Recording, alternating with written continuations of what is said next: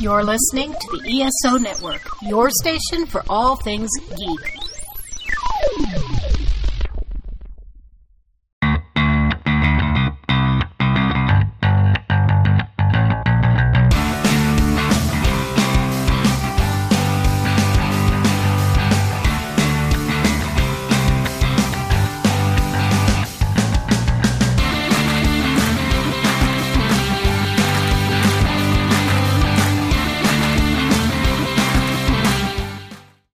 What's up, groovy people? This is the Modern Musicology Podcast. My name is Alan, and with me is Rob Levy, Hey, kids.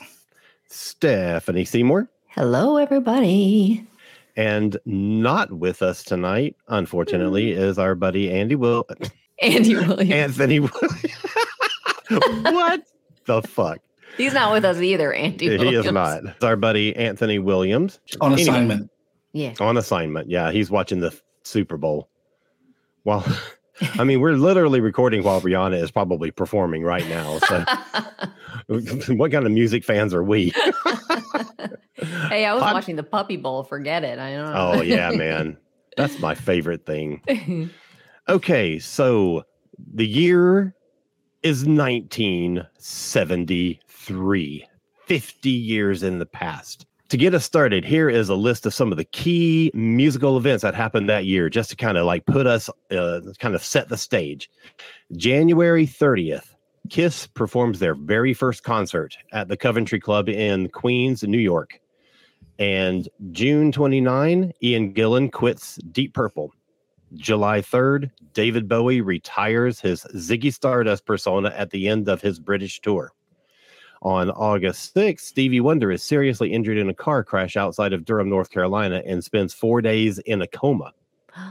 August 11th, DJ Kool Herc originates the hip hop genre. Hell yeah. That is amazing.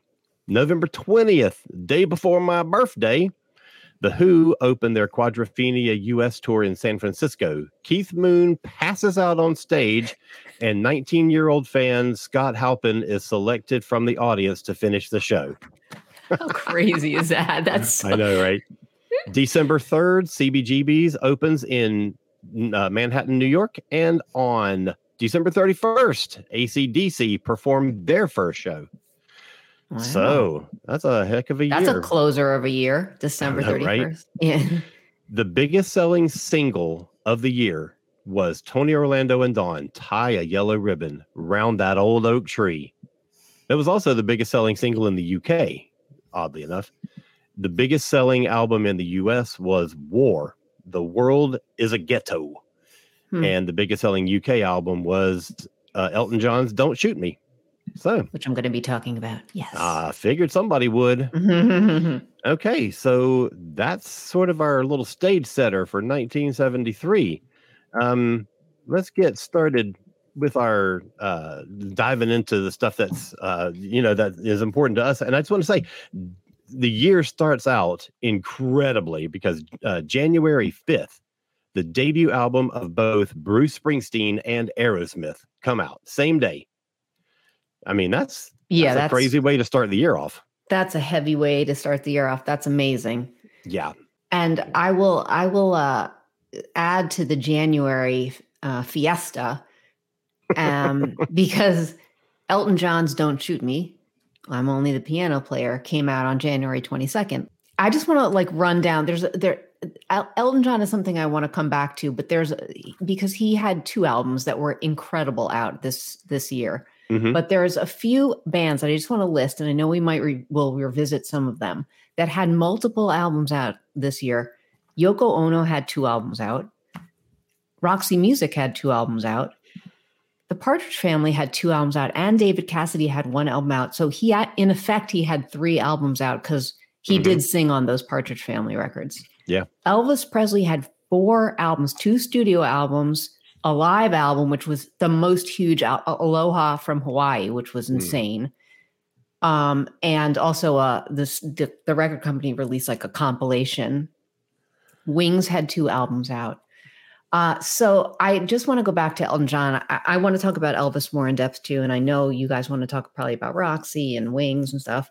But Elton John, just from the, this one album only, had Crocodile Rock, which was an insane, huge hit. Mhm. Number his number first number one in both the U.S. and Canada, and Daniel, which was number one in Canada and number two in the U.S.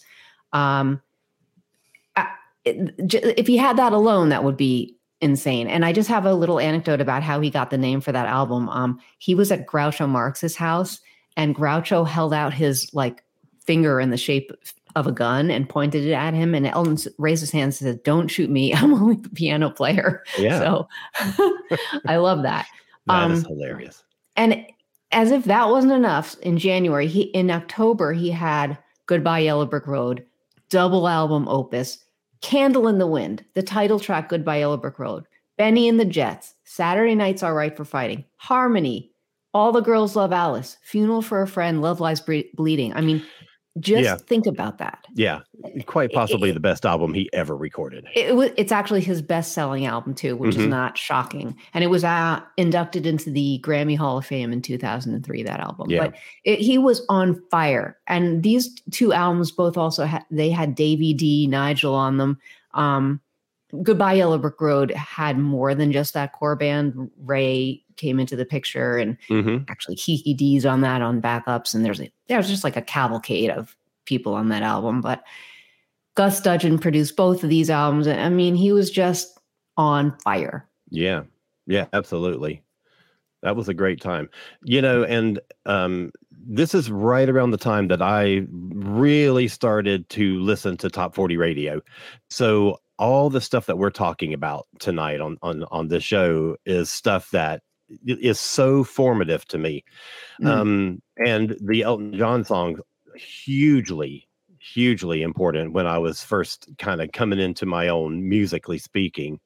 Um, but I want to go back to the um, the Bruce Springsteen and the Mhm. Aerosmith because Aerosmith, the, their first big single, "Dream On," I mean that was massive, and I remember. I mean that's one of my earliest memories from uh, you know when I first started kind of coming aware of current pop culture. You know, "Dream Yes. On" is one of the first things that I remember, and just being sort of entranced by that song you know like i just thought it was it was interesting it was such a great tune it was so different from anything i'd ever been exposed to by that point so you know that's great stuff and then when you've got um this first bruce springsteen album the first track is blinded by the light which of course became a big hit later on um but all these other great songs and it, it would be his third album um born to run which just was really the first big thing that I ever Yeah. heard from him. And, you know, but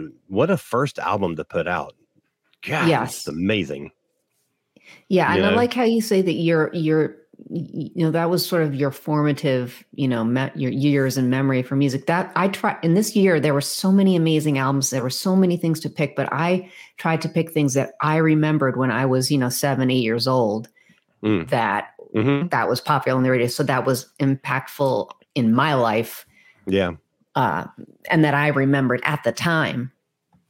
Which was a little different, difficult because I was so young, but I brought Yeah. you were even younger than me.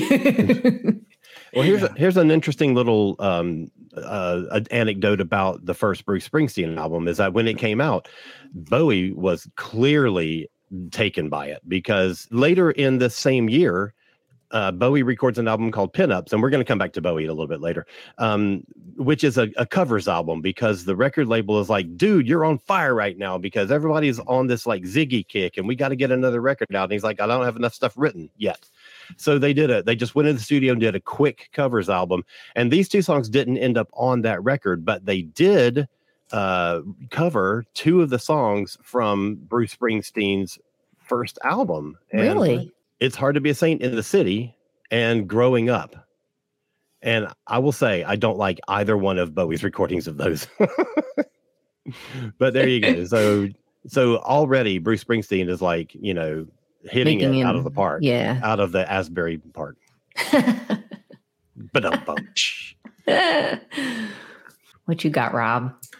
Well, I was five, so most of my most of my memories of 1973 are just sort of music I heard by osmosis, kind of just by being in the house uh, and around. Mhm. um, which mo- mo- uh, which mainly covers um, you know Elton John, but you know a lot of it is stuff I came back to. Sort of, I'm I'm sort of the opposite of you guys. It's stuff I came back to um, retroactively.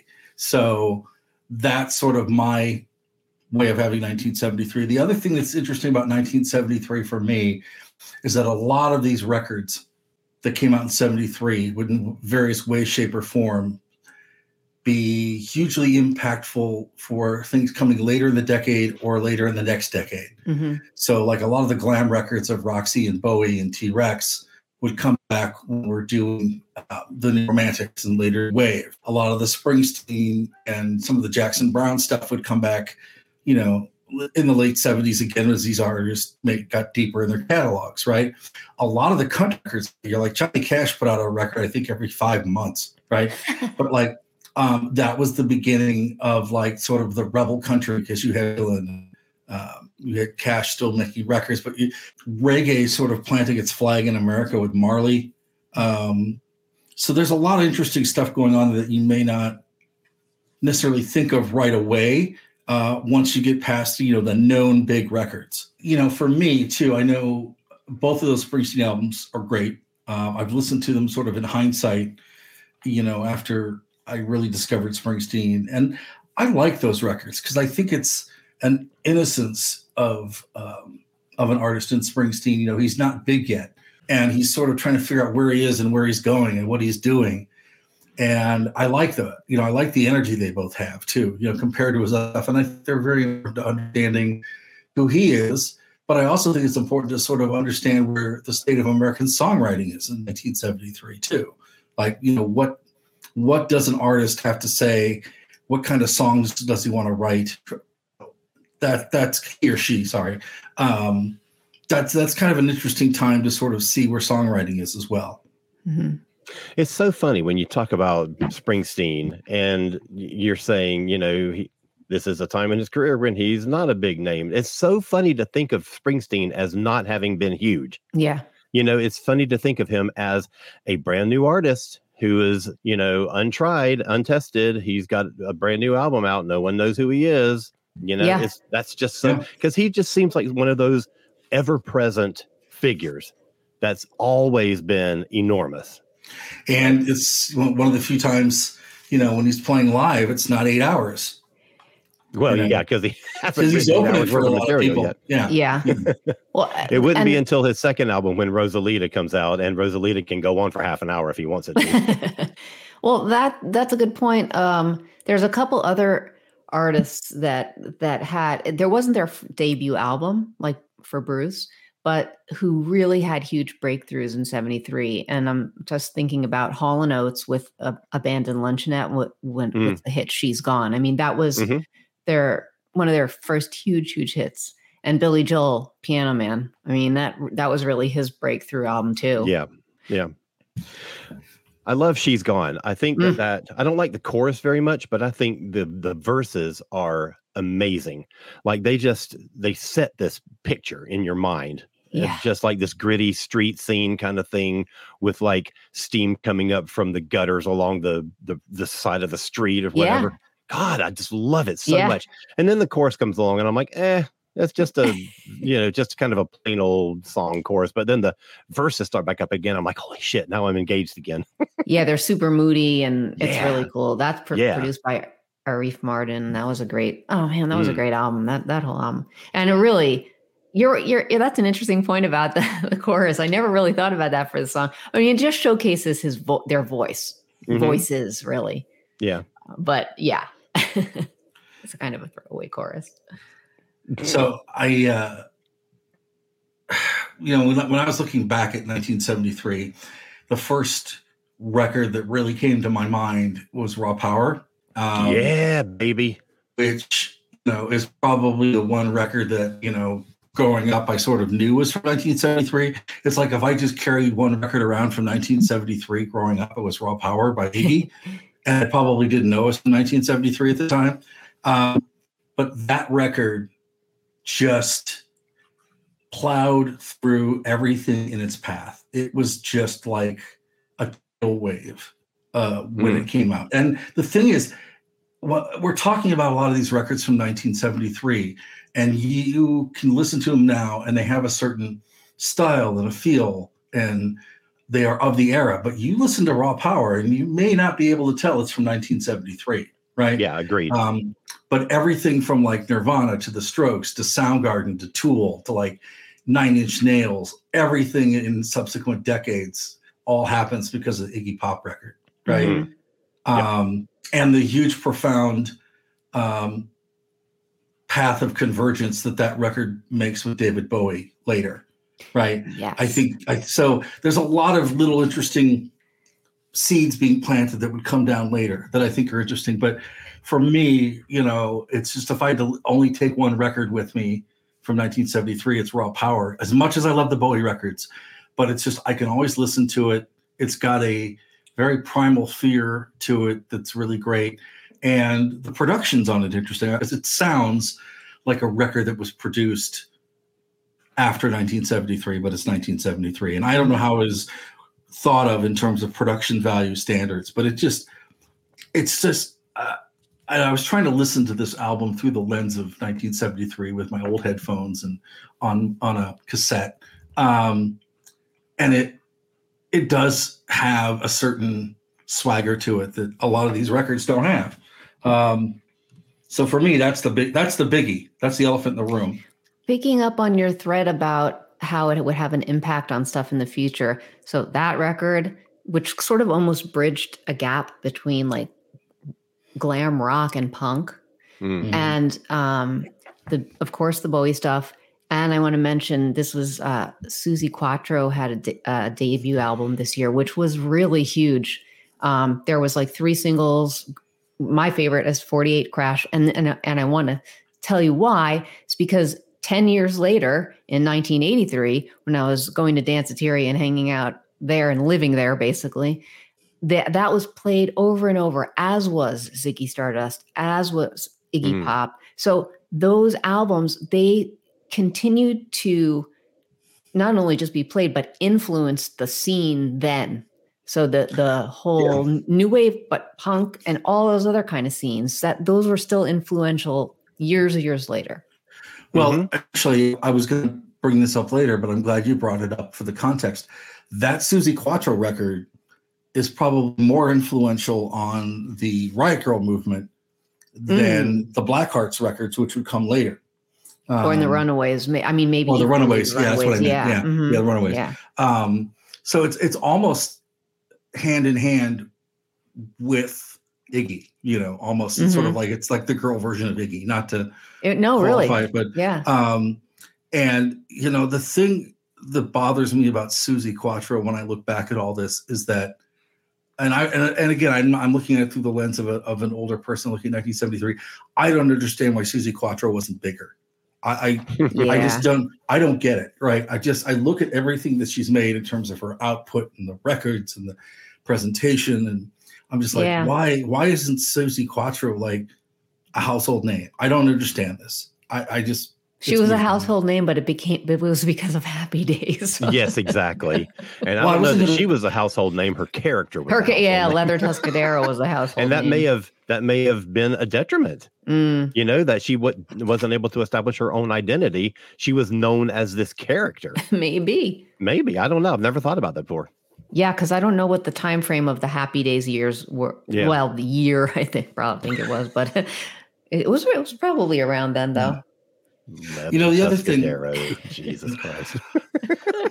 all right, steering this back on track. The other thing that was interesting, uh, the other interesting thing for me is that the holy trinity of you know Al Green, Marvin Gaye, and Stevie Wonder all made records that year that Mm-hmm. sort of did different things. Call Me by Al Green just sort of like put him over. Like that's like, okay, he's on the map now. Where Stevie Wonder with Innervisions, that sort of like continued his evolution as an artist. Mhm. And then Let's Get It On by Marvin Gaye. You know, had he not made what's going on, Let's Get It On's the other record people are going to remember him for, right? Mhm. Uh, and not just for, you know, Austin Powers movies and things, but it really is great. And you have two records by the Temptations that year, or you have a record by the Temptations that year called Masterpiece, which is kind of a concept album. The first record recorded at Hitsville, UA, which is huge for recording for African American artists because it's a studio sort of of their own uh, that's mo- more modern than Motown and bigger and that can do more, more of a beast. But then you also get Papa was a Rolling Stone later, which was like huge, right? Um, so it's a really good year for soul music too. And mm. I think a lot of the soul that you hear uh, in 1973 is going to influ- come back later and influence Springsteen. It's going to influence Bowie with Young Americans. It's going to come down the pipe later and sort of manifest itself with you know the new soul movement later, and even even now to a, to a little bit. Um, but it really was a great year for soul, and even one of my favorite records from that year uh, is the eighth record from Dusty Springfield called Cameo. It's not one of her best, right? But it's I like it. I love it. It's you know, so you have these soul singers of all shapes and sizes making really great records, um, most of which is born out of the civil rights movement or the times, you know, the war and, and protest songs and things. And the music is just really, really, really incredible. All right, so I want to go as far away from soul as you could possibly get in 1973. I want to mm-hmm. give us the Prog Report. yeah, yeah. 1973. Now, one of the most significant albums in the history of rock music was released that year that we've already kind of talked about uh, you know, pretty much in depth in a, a, couple of episodes ago when we did our Abbey Road show, and that is Pink Floyd's Dark Side of the Moon, mm. Which came out on March 1st. And Jesus just changed the game all around. So, um, for anybody who wants to hear more about that, go back and listen to our Abbey Road show. Uh, you should anyway, because that was a fun show. But we also got the debut album from Queen, which is hugely yeah. significant. We got Passion Play by Jethro Tull. We got um, a, one of my favorite bands, Renaissance, uh, a great album called Ashes Are Burning. And then my two the two biggest prog bands there are put out two albums that year and both of them did a live album and a studio album. So we start with um, we're going to start with yes.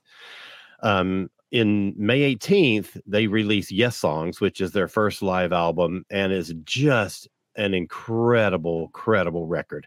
Um, it, it really gives you a snapshot of the band at that time and gives you new arrangements of some of the songs that you're familiar with. Plus, of course, a lot of the early songs were recorded with different band members than what's on the the live album now. So you get a sort of a different interpretation of a lot of those songs, and it's just amazing.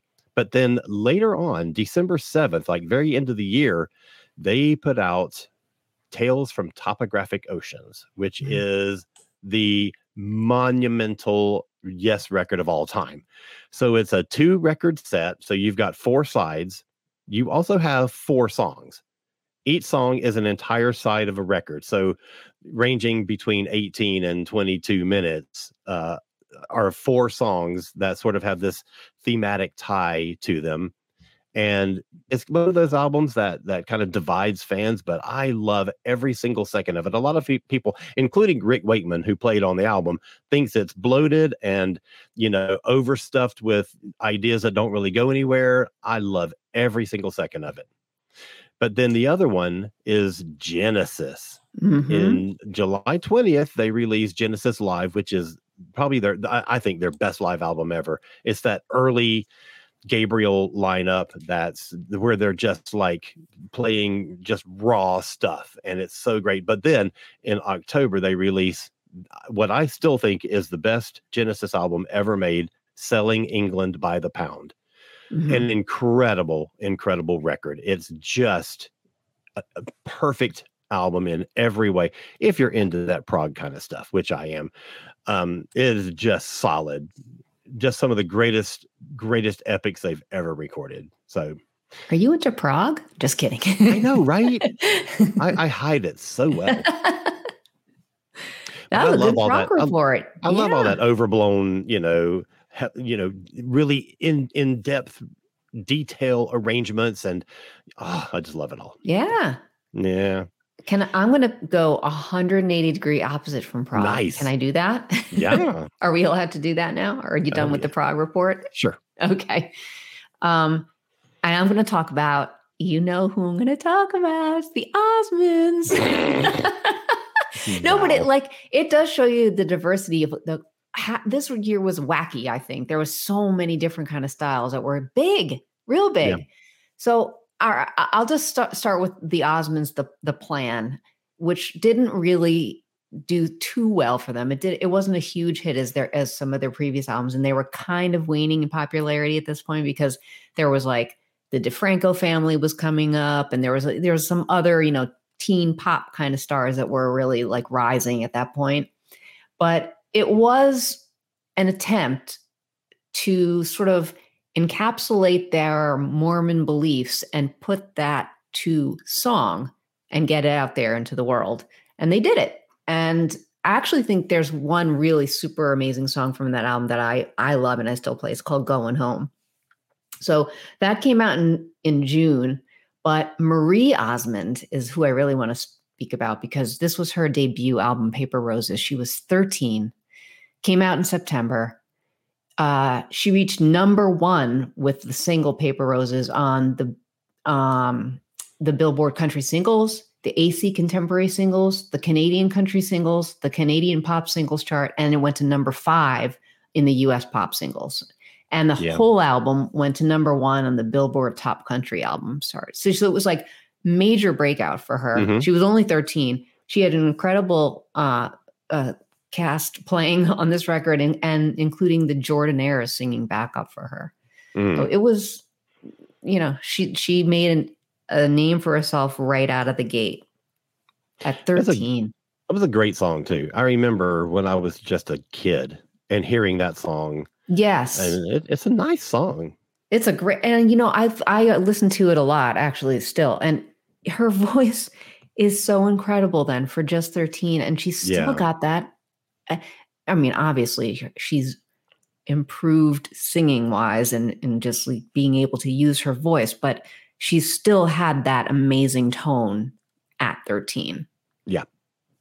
Yeah, she really did. I mean, her voice really matured early. Mm-hmm you know and you see that in a lot of these uh, those acts that were coming up at that time like like michael jackson look how young he was when oh, he yeah.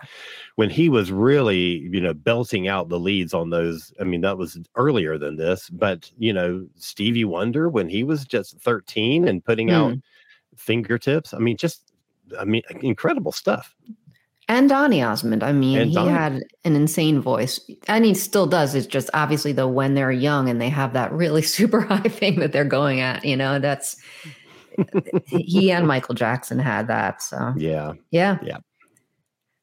All right, so that's my Osmond speak for the evening. Thanks. So um, me. Um, I'm going to sort of piggyback off of my junk before and talk about the New York Dolls. Yeah, yeah. Uh, their debut album came out um, it's interesting because they got Todd Rundgren to produce it. And I think it's interesting to look at the state of record labels at this time, too, because I mean, we'll talk about Island Records later, but Island Records is starting this year. Mercury is a f- terrified to put out this record, you know, because of all just it's 1973 socially. We're just going to say that. And it doesn't really sound like anything you can really put a finger on, like like like like the Iggy record, but it absolutely takes New York by storm. And I think that, you know, that first New York Dolls record and the opening of CBGB's in October mm. lays the groundwork for everything that was going to come in the 70s and the 80s with the New York music scene that we know. Yeah, it's a great and that's point. and yeah. that's and that's huge. Um, because we don't get talking heads without the New York Dolls record. We don't get Blondie, we don't get the Ramones, we don't get Tom Tom Club. I mean, there's some television. We don't get any of that without that New York Dolls record and thing. Uh, that that's a blistering record. All right, I'm going to take it to more middle of the road stuff with Linda Ronstadt and Don't Cry Now, which I I just think um, you know we spoke about this in another podcast about how certain artists would have a song out, certain artists would have the same song out at the same time, and this is this is one of those instances where Desperado on this record became a huge, massive hit for her. And the Eagles' Desperado album was out this year as well and wasn't as big of a hit for them as it was for her, though it was their song, Don Henley's song. Um, but yeah, this was a huge. This was like the highest charting album of her career at, to this date, and I think it was like number forty five or so. And the album itself spent a year in the charts, so it was really like a. It had like staying power for her, and uh, she was she was just on the radio all the time that year, really. so that is uh I don't really, uh, I, you know, as far as Desperado Eagles record goes, I wasn't really that big of a fan, and I don't really have much to say about that. But maybe one of you guys does. I don't know. I know it was, yep. you know, yeah. yeah, yeah. Right. Rather talk about Linda. right. I mean, their story is interesting in that they they evolved out of being her backup band. Yeah. But yeah. you know, that's that's about as much interest as I have in the Eagles. I mean, not yeah. that I don't like them or anything. I just they're just not my thing. Yeah. Why would you talk about the Eagles in 1973 when you can talk about David Bowie? Yeah, exactly. Well, that's that's a good point. So why don't you? David Bowie makes two great records that year, right? Um, Pin Ups. I well, mean, you did a great job. He makes one great record. He makes one great record. well, I have learned to appreciate Pin Ups more for what it is. I, I don't. I don't consider it to be like, you know, it is by no means Shakespeare, right? But David Bowie's cover record is better than a lot of people's other records.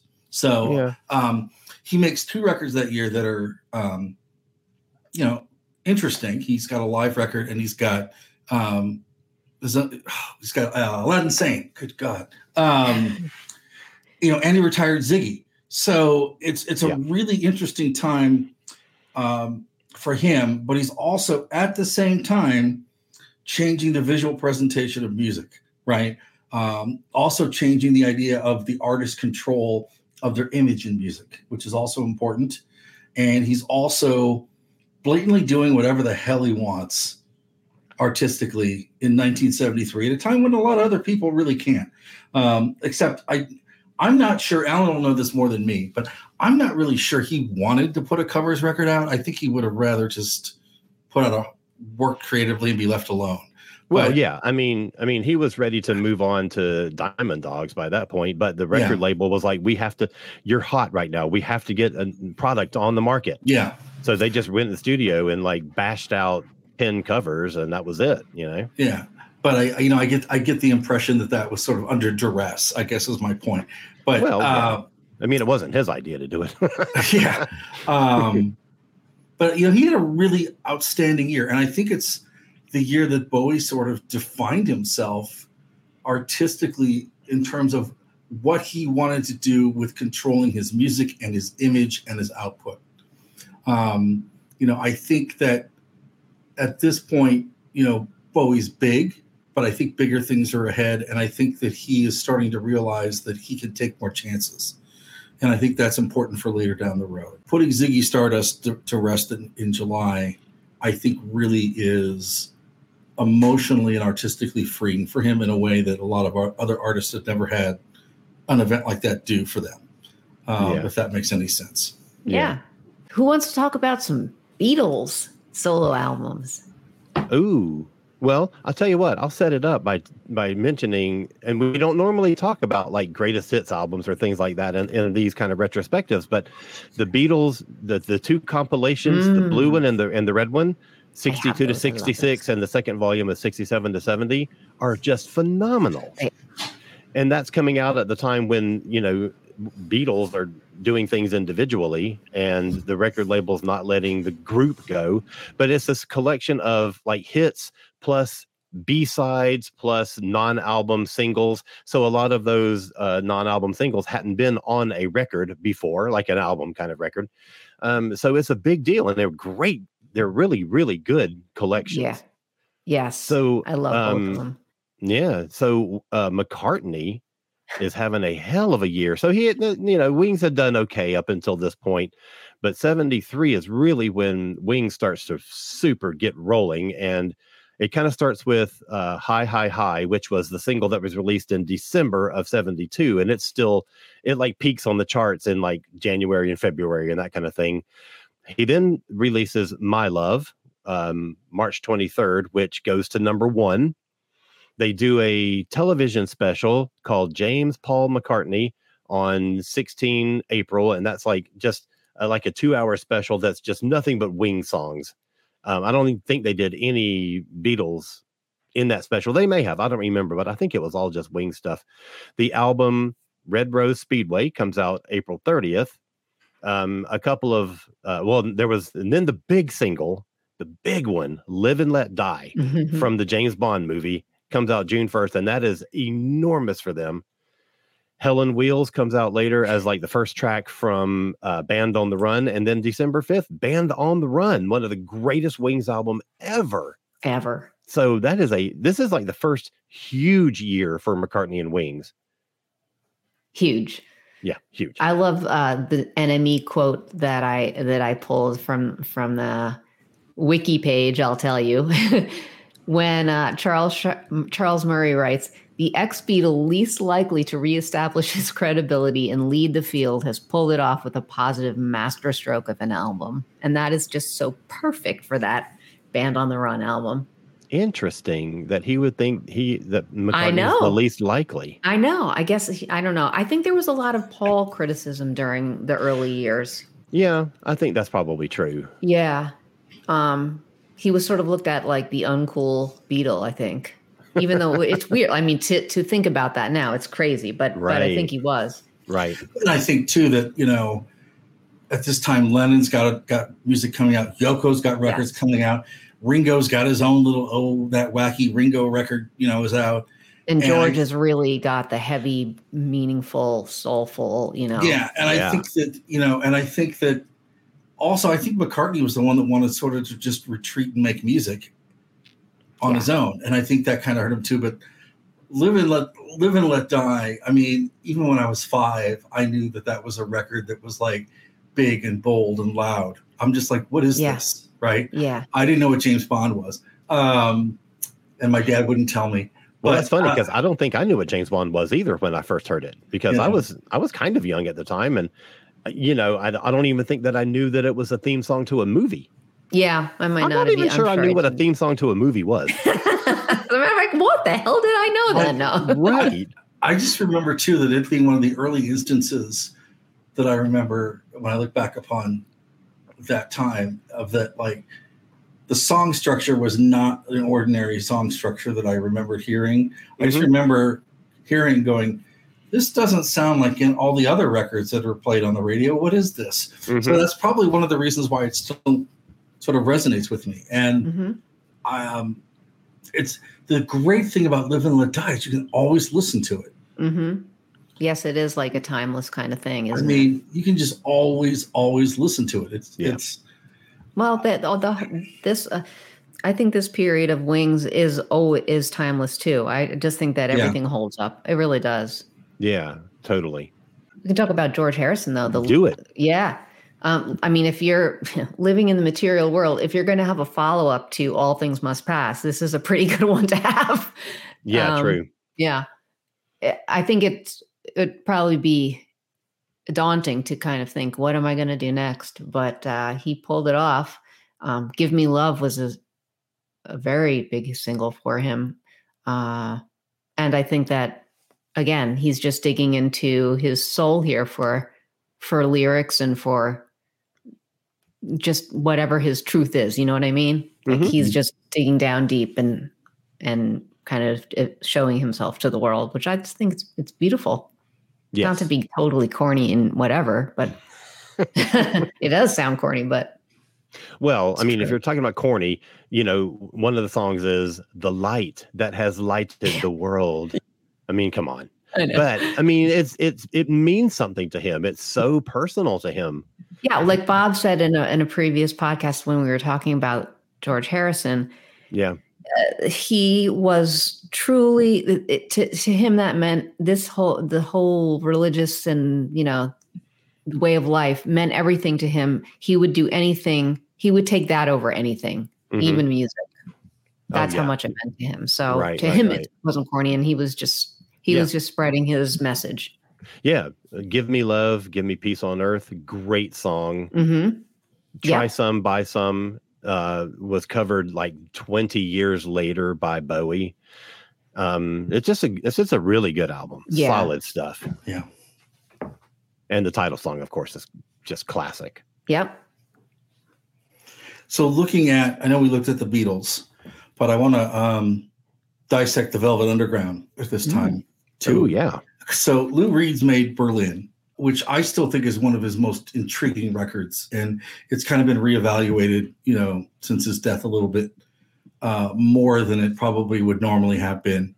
It's not regarded as a masterpiece, but it's kind of regarded as better than we all thought it was in 1973, right? But then John Cale makes uh, Paris 1919, which is his most accessible record that he's ever made. Uh, it's certainly the only record he's ever made that sort of follows any sort of convention in terms of like a, a record. And it's interesting to see both of those guys making fundamentally different albums that would sort of define who they were, right? Mm. Reed sort of establishes himself as I'm going to make kind of the albums I want. I don't care about commercial success. Some of it'll be inaudible, some of it'll just be odd, right? Uh, John Cale, though, is worried about making records that are art, right? His his music is sort of has a purpose, and he sort of sees it as a composition similar to how a painter paints, right? And you, so the Cale records after this kind of get a little more off base. And um, Reed kind of also does the same thing. And it is kind of a competition in many ways to like who can make the more arty record for a while.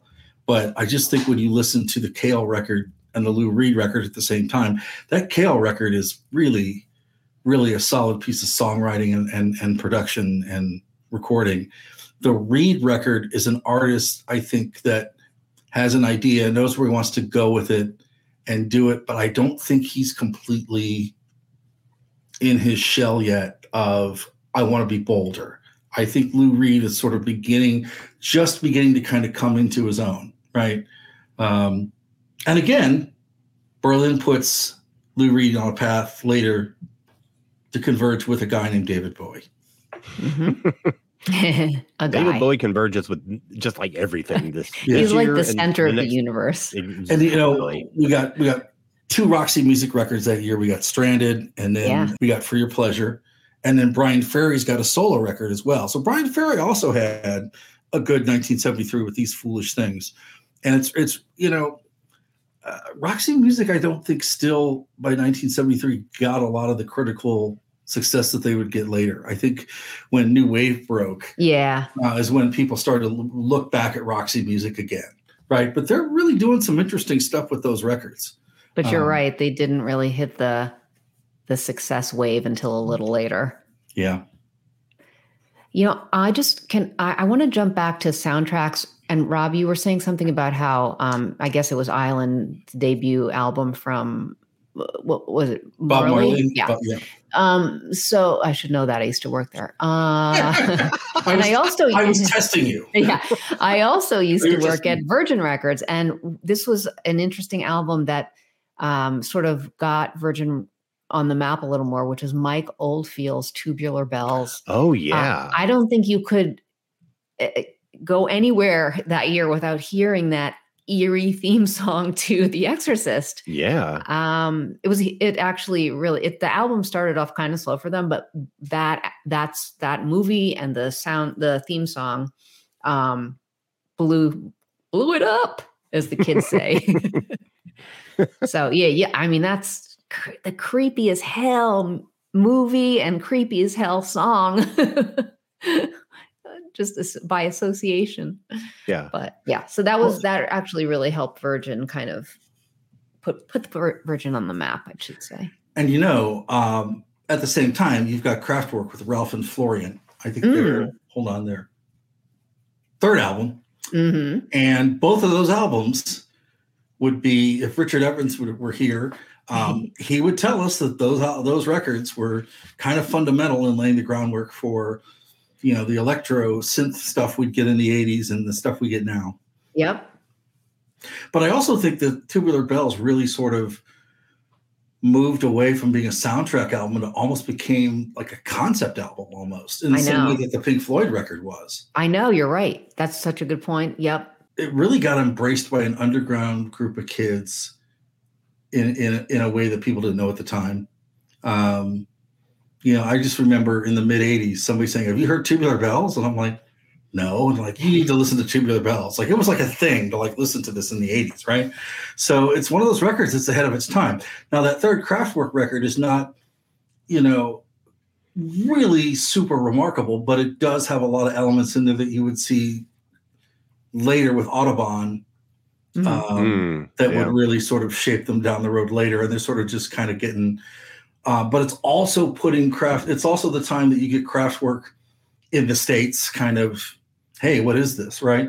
And I think, I think Kraftwerk uh, later success, this record sort of gets them some notoriety, but I think that also having a lot of the prog records around that Alan talked about the same time as the Kraftwerk record really sort of opened up a lot of um, artists to the idea of making songs that weren't traditional pop songs of like three minutes, four minutes, Right. following traditional structures. And I think that you hear new production values coming out of these records. Um, and I think you really see a move towards embracing different technologies and different ways of making records that the mainstream rock guys aren't doing, or and a lot of the soul guys aren't doing. I mean, Stevie Wonder's doing some of it, but not a lot of these other guys are doing. Did we cover Elvis Co- Elvis Costello? Sorry, did we cover Elvis Presley enough? Because I don't know if we if we Hmm. just I was waiting for you. Um, Yeah, take it. I, I, I because I it's to me it's just incredible that he had four albums out this this year. I mean, I know that this the the al- the record company put put that one compilation out, but he has two studio albums out that year and that double live album Aloha from Hawaii, which was when at when any anytime you think of Elvis live, does your mind not flash to that stage with him on it from Yeah, Hawaii? that's true. That's true. Um, yeah. I, I think, and, and you will know this better than than me, but I think this is around the time when Elvis kind of breaks with his label and kind of begins to sort of have more control over his career and playing and doing things. Right? It's, that I it's don't almost know. it's almost too little, too late with with Elvis at this point. But he's kind of starting to take control of. He's got it, it kind of he's in the throes of the comeback, right? Yes, this Um, oh the the comeback was 68 though, but I mean this is more like he's doing the residency at, you know, Yeah, the He's yeah. got the wave of the comeback still. Yeah. Yeah. But um, the point being is that, you know, Elvis is kind of the comebacks happened. He's still riding that wave of that, but he's also gotten a lot more artistic independence. so- trying at least, trying. Well, the idea too of 1973 of a residency by an artist is like a huge thing, yeah. right? It's like, no, no, I'm not going to go to 10,000 other places. Y'all are going to come to me. that's Oh a yeah. whole new that's a whole new concept. Yeah. So, you got, so you got Elvis doing a satellite concert, which is a whole new concept, right? It sort of sets the stage for pay per view or pay what you wish, or you know, the idea of a of a concert as an as a global event, kind of. Yeah. Um, and it really helps Elvis because Elvis didn't get to tour overseas, so it really gets Elvis out there globally later in his career. which I think Definitely.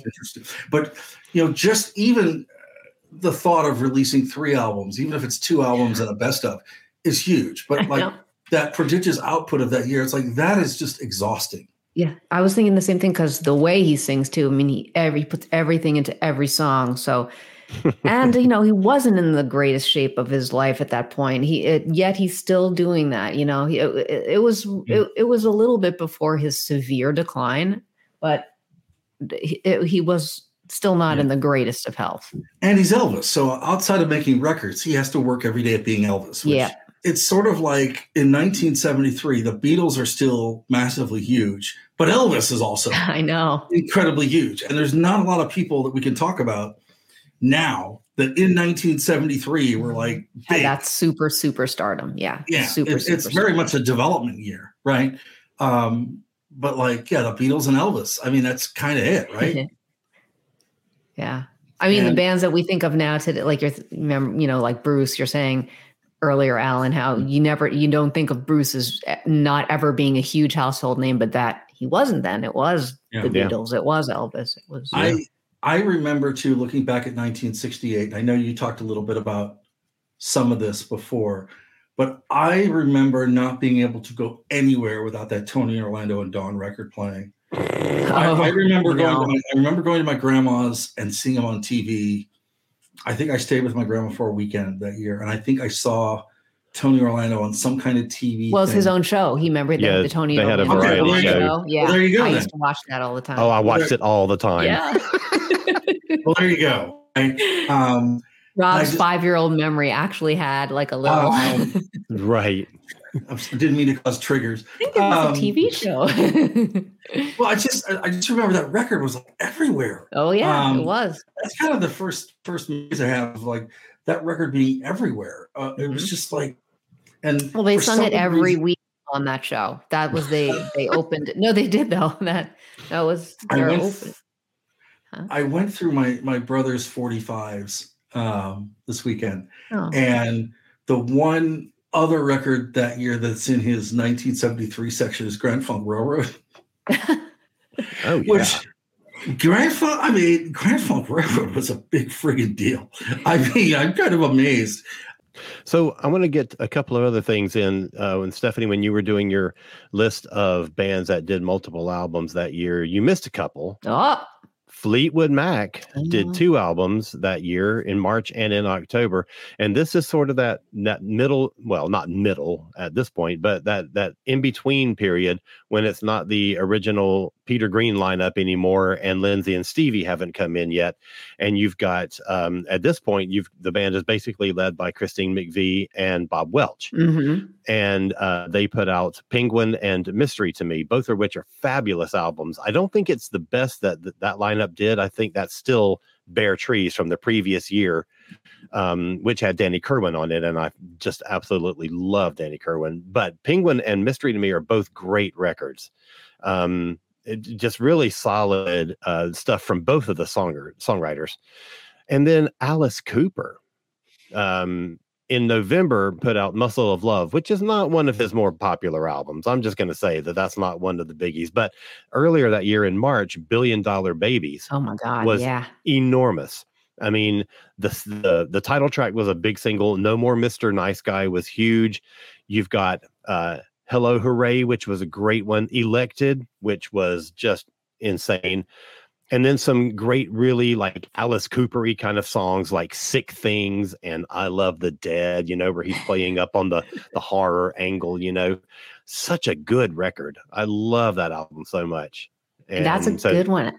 Yeah, Yeah. and talk about influence on glam, on punk, Yeah. on um, hair metal. Even you just oh, that whole dramatic theater theatrical aspect of it. Yeah, and with Kiss, you know, coming Yeah. together in this year, mm-hmm. hugely influenced by all the stuff that Alice Cooper is doing. And when their first album comes out next year, 74, you're going to see, you know, the, the the the real the first bit of impact that Alice Cooper had on the music industry as far as like people who he influenced, people who were like inspired, you know, them to do their career. So yeah, hugely mm-hmm. influential. Yeah. Love that guy. Did I forget anyone else that had more so. than one album? Well, we didn't spend that? any time talking about Yoko Ono's two albums, sadly. we and we didn't touch on Ike and Tina, although one That's of true. those was one was a studio album. It was Let, Let Me Touch Your Mind was studio, but the other one was a live album, though it was a double album, so it was a big, Yeah. yeah, Yeah. Um, Yeah, it's good Yeah. stuff. Great year. And that was the year 1973. three. So we'll take a break. yeah, Sunday, Sunday, Sunday. We will take a break right here. We'll be right back in 30 seconds with our picks of the week. So stick around. Hey everyone, this is Carrie from the Metal Geeks podcast. Thanks for geeking out with us for the past 10 years. Yes, I said that 10 years that we've been doing this, talking about video games and metal and TV and movies and comic books and theme parks and all that other cool stuff. Check us out on our website at metalgeeks.net and on all the socials at metalgeeks. We are proud members of the ESO network. Keep it geeky and keep it metal. All right, we're back. So here's our picks of the week. What have we been listening to? What have we been reading? What have we been watching? Rob, what's on your mind? Uh, well, um, sadly, I've been listening to a ton of Burt Bacharach records. Hmm. Perhaps no one has left their fingerprints on American pop music more um, than Burt Bacharach. Everyone from Dionne Warwick to Tom Jones and What's New Pussycat, Raindrops Keep Falling on My Head, work with Barbra Streisand, the uh, albums that he made with uh, Elvis Costello, uh, obviously are, are, like just huge, mm-hmm. You know, and then his own records that he made, but like soundtracks like Casino Royale, things like that, um, mm-hmm. you know, stuff on Broadway, just a hugely prolific artist. And, you know, the, the stuff that he did with Dionne Warwick, you know, if that's all he ever did is amazing. Mm-hmm. If the stuff he did with um, Elvis Costello is all he did. That's pretty amazing too. But like his own self-titled record from 1971, right? That thing is amazing. Um, then there's uh, Bacharach plays his hits, which is like I think the mid 60s, like 64, 65. That's incredible too. So um, we knew it was coming because he was 94, but just a profoundly huge, huge artist in American popular music, um, whether it's Broadway soundtracks, pop records. The guy's everywhere. So just a hugely big loss for American music. And I, I, I hope people that arrange, produce, or write their own music find some time to listen to Burt Bacharach in the coming weeks and just really appreciate that like him making a recording was a masterclass in radio pro- or in uh, record production and it's just it's just sad i mean he did he did records with literally everybody that mattered. Mm-hmm. um, I'm also excited about a couple things. Uh, Depeche Mode dropped "Ghost Again," uh, their first new single without Andy Fletcher uh, from their forthcoming album that comes out, I think, in April.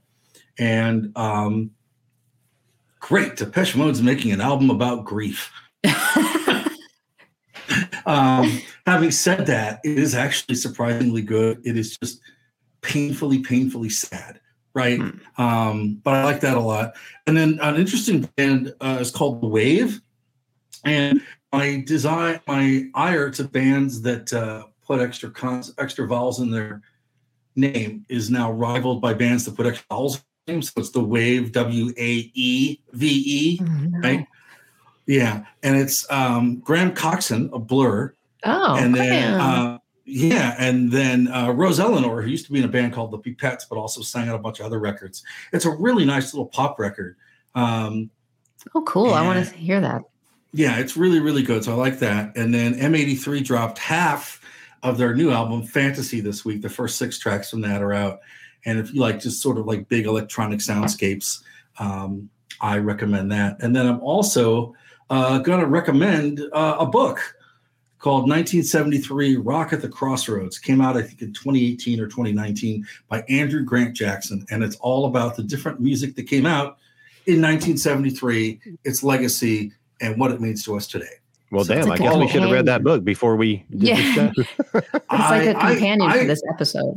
Well, I read it like, I think about two years ago and I, I didn't go back to it for the show because I just kind of wrote on everything kind of around. But I just remember that I had that. I'm like, oh yeah. So do read that if you want to know more about '73 and sort of like the the circumstances of some of these records being made and more info on it. It's it's really good. Super. Well, Steffi.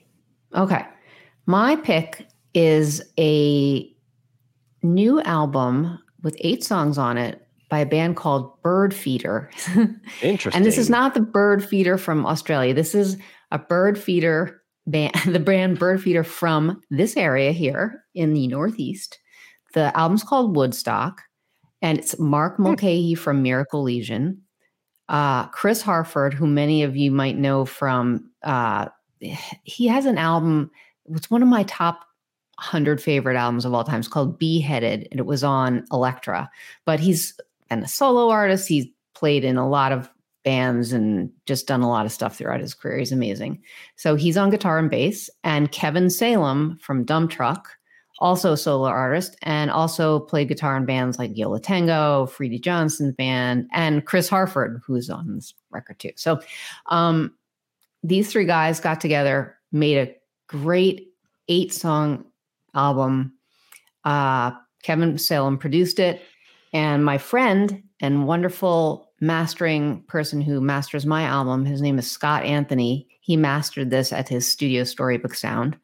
Um, it's really a very lo- it sounds like lo-fi kind of like very it's almost like you feel like you're in the room with these guys when they're when when you're listening to the album. That's a so re- cool. it's like you're it's it feels like it's live almost but it's def it's clearly not you know?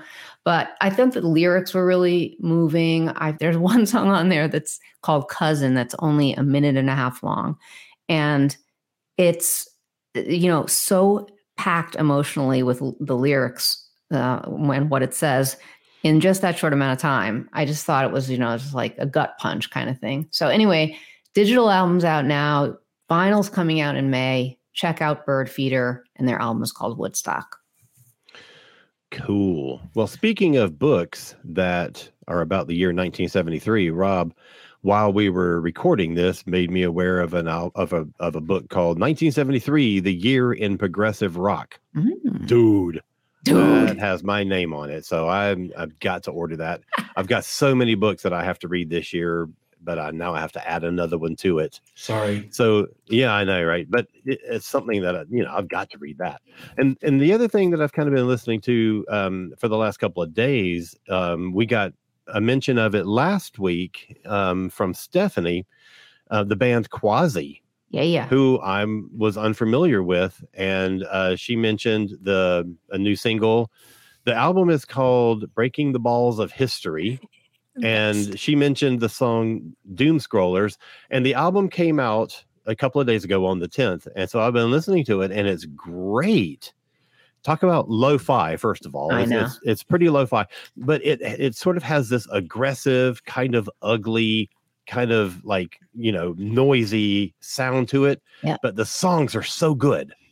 I really, really enjoy it a lot. So I'm I can't wait to spend some more time with that. And It's isn't his fantastic. voice like yeah? Isn't his voice? I, I, at first, I was kind of like, I don't know what I'm thinking about his voice, but it kind of kind of reminded me a little bit of David Lowery from Cracker. But like, I, it really just grew on me, uh, Yeah. almost immediately.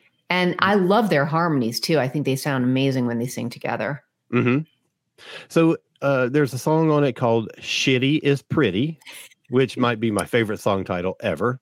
And then there's a series of songs, uh, "Doom Scrollers," "In Betweenness," "Nowheresville," that just you know they kind of had like a similar uh, theme as far as their their the song name goes, but they're just great songs. So I I definitely recommend people going and listen to Quasi. Cool. Great stuff. Breaking the balls of history. What So- title. All right, so that does it for us this week. Stephanie, where can people find more of you if they wanted to find more of you outside of our podcast? You can find me on Bandcamp under my name. You can find me on Facebook at Stephanie Seymour Music. You can find me on Instagram at there underscore r underscore birds. And I have a website also, therearebirds.com. And you can also find me on all the streaming platforms like Spotify and stuff like that. Woohoo. Woohoo! Rob. Rob.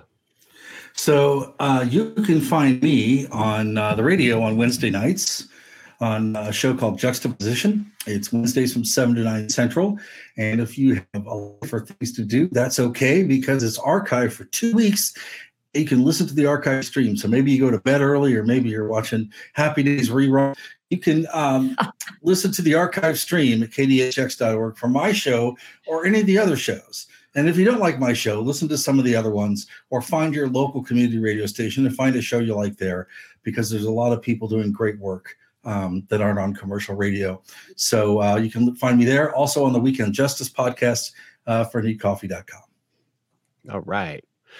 I will interject at this point that Anthony has a podcast called Watchers in the Fourth Dimension. It's a Doctor Who podcast where they are chronicling the history of Doctor Who from the very first story broadcast in 1963.